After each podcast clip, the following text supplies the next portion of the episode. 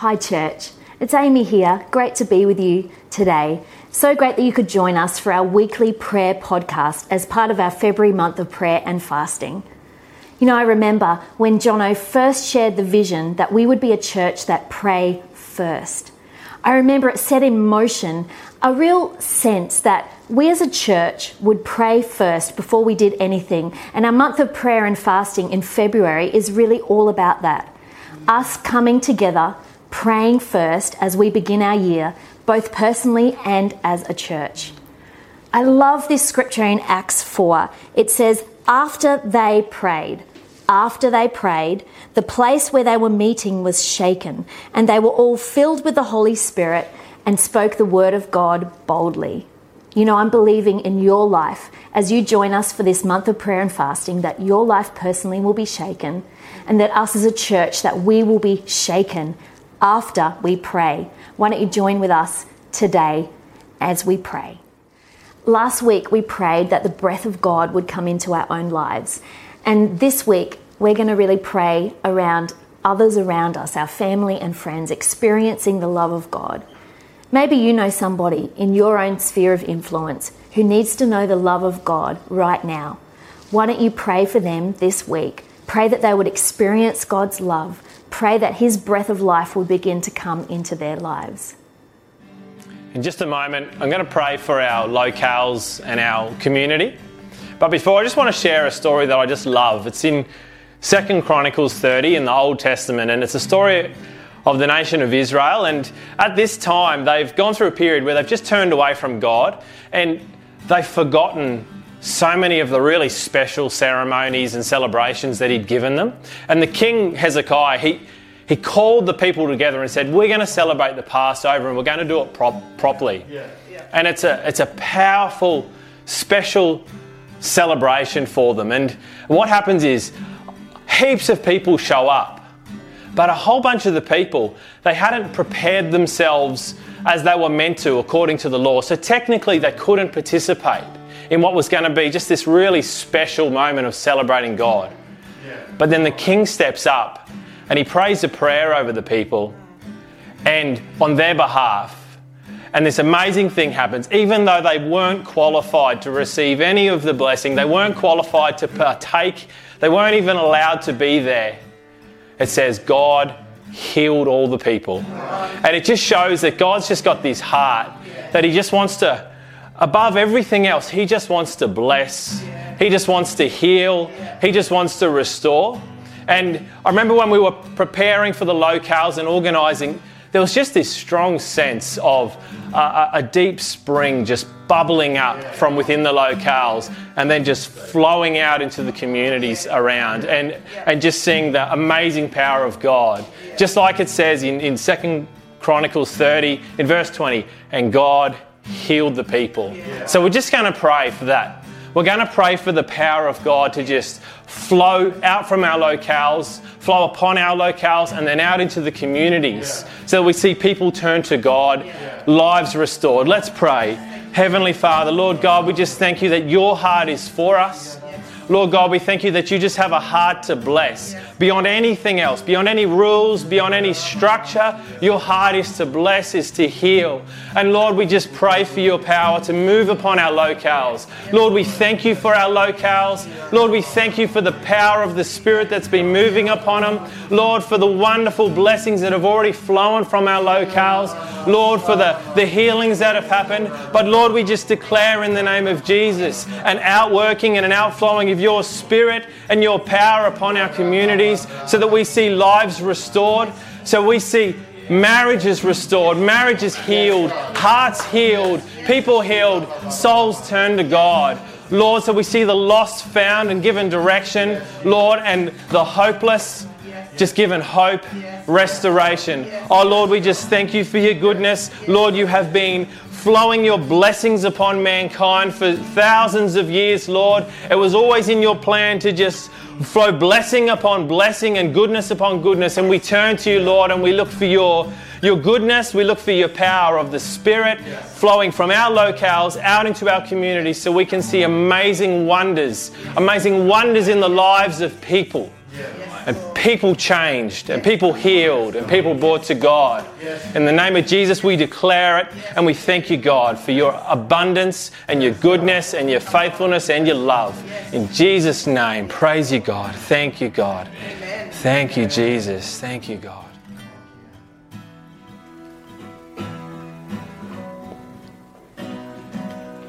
Hey guys, this week the scripture is John 10:10. 10, 10. I have come that they may have life and have it to the full. Leading up to this scripture, Jesus is talking to the crowd and he's explaining to him to them that he is the good shepherd. And that he calls to his sheep because he knows them by name. He calls them out. He brings them in and then he goes before them. He also explains that the sheep will not go to a stranger because they don't recognize his voice. And then following John 10:10, 10, Jesus continues to explain that he is the good shepherd. And what really stood out to me is that he continues to say that there are other sheep that aren't a part of that flock. And that he wants them there too. And his exact words are in verse 16 I have other sheep that are not of this sheep pen but I must bring them also. Yeah. They too will listen to my voice, and there shall be one flock and one shepherd.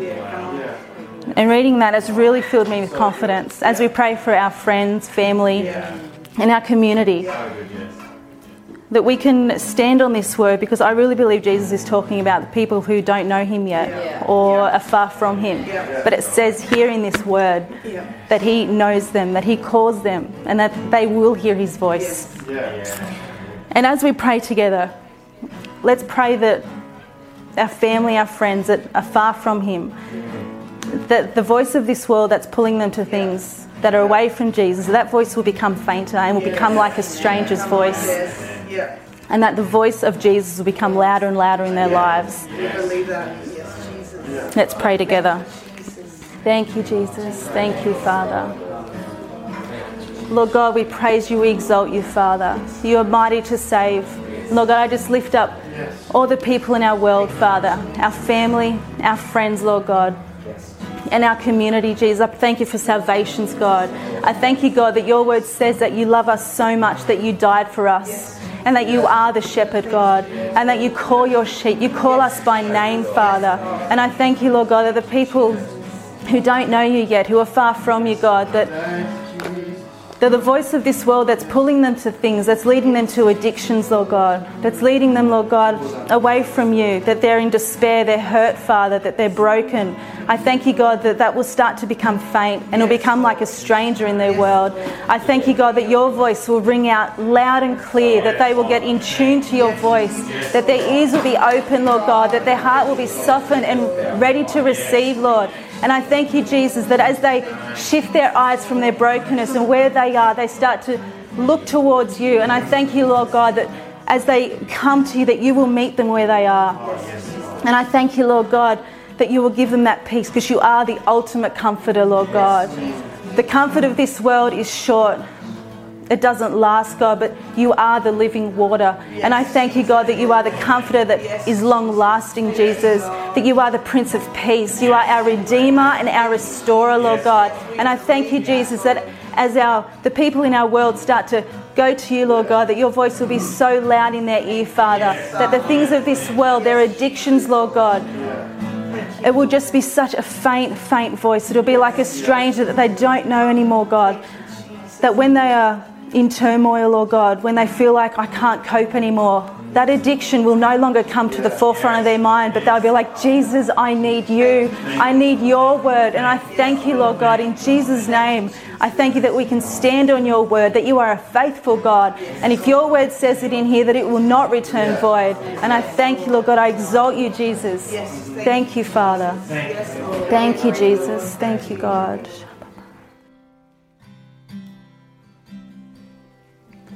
Hey, church, how are you? My name's Sam. In just a minute, we're going to be praying over our teenagers and our kids.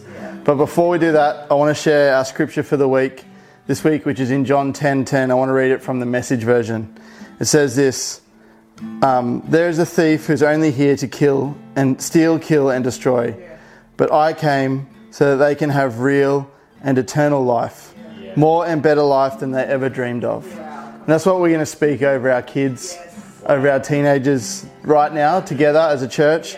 We're going to believe that, that through Jesus, they would have greater life than they could ever imagine, that they would have more life than they could ever imagine, that a life with Jesus f- for a young person is not stifled, but it actually opens their life up to all the possibilities that, that God has for them.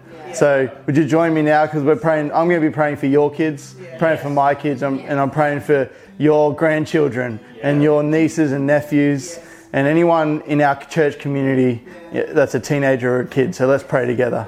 Lord Jesus, right now, Lord God, we just lift up every single child, Lord God every single teenager to you, God, from the um, you know the ones that aren't yet born all the way through the ones finishing school this year, Lord God. We just right now we lift them up to you, Lord Jesus. Lord God, we know from your word, we can read the Gospels and know that you want the children to come to you, Lord Jesus, that they're not to be held at arm's length. God, that you don't consider them less or inferior in any way, Lord God, but of equal importance in the kingdom of God. So, right now, we pause, we take a moment, and we ask that you would just touch their lives, Lord Jesus. Every single young woman, every single young man, Lord Jesus, that are part of our church families, Lord God, we pray that you would just touch them, Lord God. As they step into 2021, Lord God, in their schools, as they're starting school, or they've just started school, or they're starting, God, that their classes would just be full of joy and peace, Lord God, that, that teenagers that are going into, um, you know, maybe grade 11 and 12 exams and HSC and